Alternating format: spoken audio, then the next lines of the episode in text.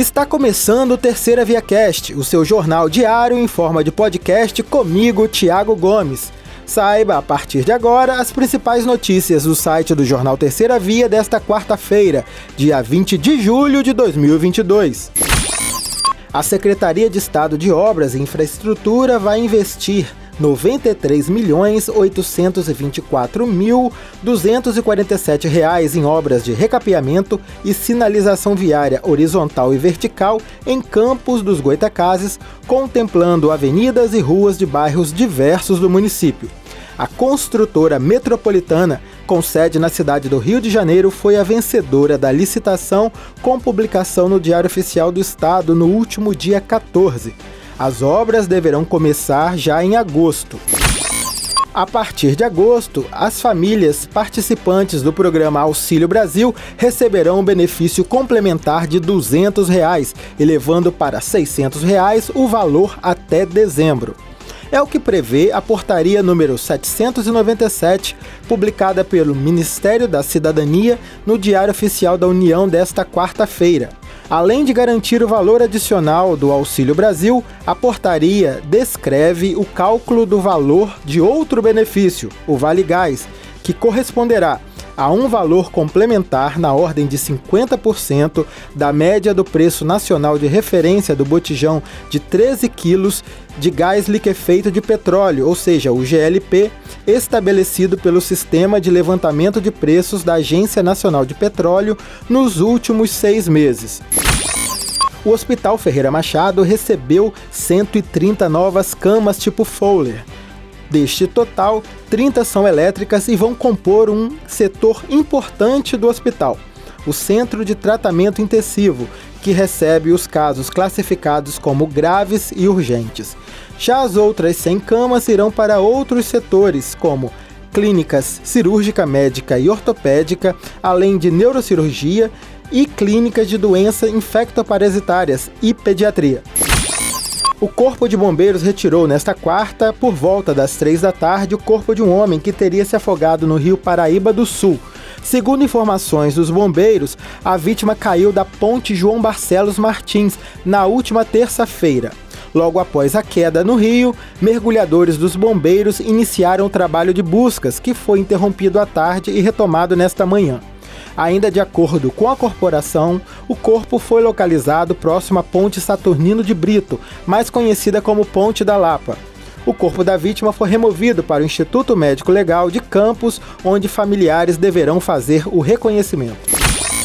O Centro de Controle de Zoonoses recolheu oito animais de grande porte em diferentes bairros do município. Os cavalos estavam soltos em via pública e foram encaminhados para o curral do órgão. Desde o início do ano, o CCZ já recolheu cerca de 260 animais. Nas últimas semanas, o jornal Terceira Via noticiou diversos acidentes envolvendo cavalos soltos na pista. Semanalmente, o CCZ mantém um trabalho de recolhimento de animais em vias públicas de todo o município.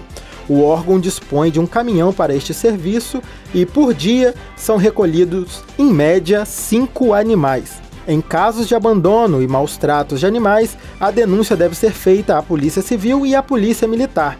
Vale lembrar que maltratar animal é crime e a pena pode chegar a cinco anos de reclusão. A PM pode ser acionada pelo 190 ou por mensagem via direct nas redes sociais, Facebook e Instagram do 8 Batalhão de Polícia Militar.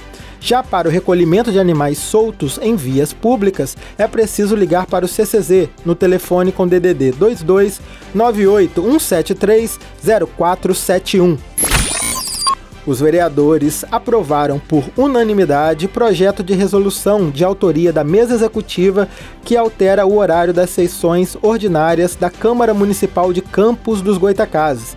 De acordo com o texto, a partir do dia 1 de agosto, as sessões ordinárias terão início a partir das 5 horas da tarde, sempre às terças e quartas-feiras. Uma mulher, identificada como Denise Custódio, de 64 anos, foi assassinada a tiros enquanto andava de moto na RJ 224, próximo à localidade de Bom Jardim, na zona rural de São Francisco de Itabapuana. O resgate municipal chegou a ser acionado, mas a vítima já estava morta. Segundo informações de pessoas que estavam no local do crime, um homem que também estava de moto se aproximou da mulher, efetuou os disparos e fugiu. Após ser baleada, Denise caiu sobre os arames farpados às margens da pista. Ninguém foi preso até a gravação deste podcast. O caso está sendo registrado na centésima quadragésima sétima Delegacia de Polícia de São Francisco de Tabapuana, onde o crime será investigado. O anestesista Giovanni Quintela Bezerra foi indiciado pelo crime de estupro de vulnerável. Ele estuprou uma mulher na hora do parto.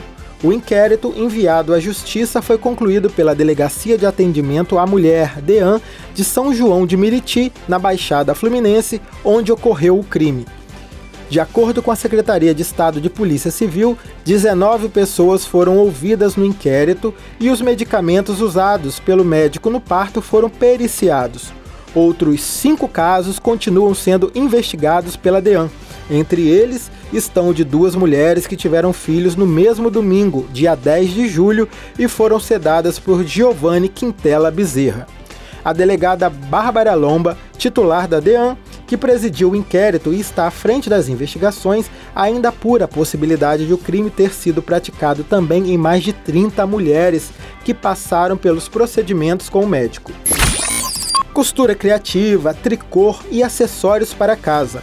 Esses são alguns dos atrativos da Feira Mão de Campos, que acontece todas as quintas e sextas-feiras na Praça do Santíssimo Salvador, na área central de Campos, das 8 da manhã às 5 da tarde.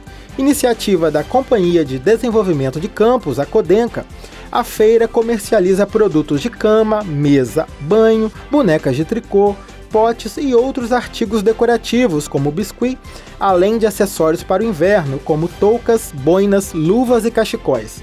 Os produtos variam de 5 a 250 reais. E estas foram as principais notícias do dia. Quer saber mais detalhes sobre estes e outros assuntos? Acesse nosso site, o jornal terceiravia.com.br e também as nossas redes sociais. Te esperamos aqui para o próximo Terceira Via Cast.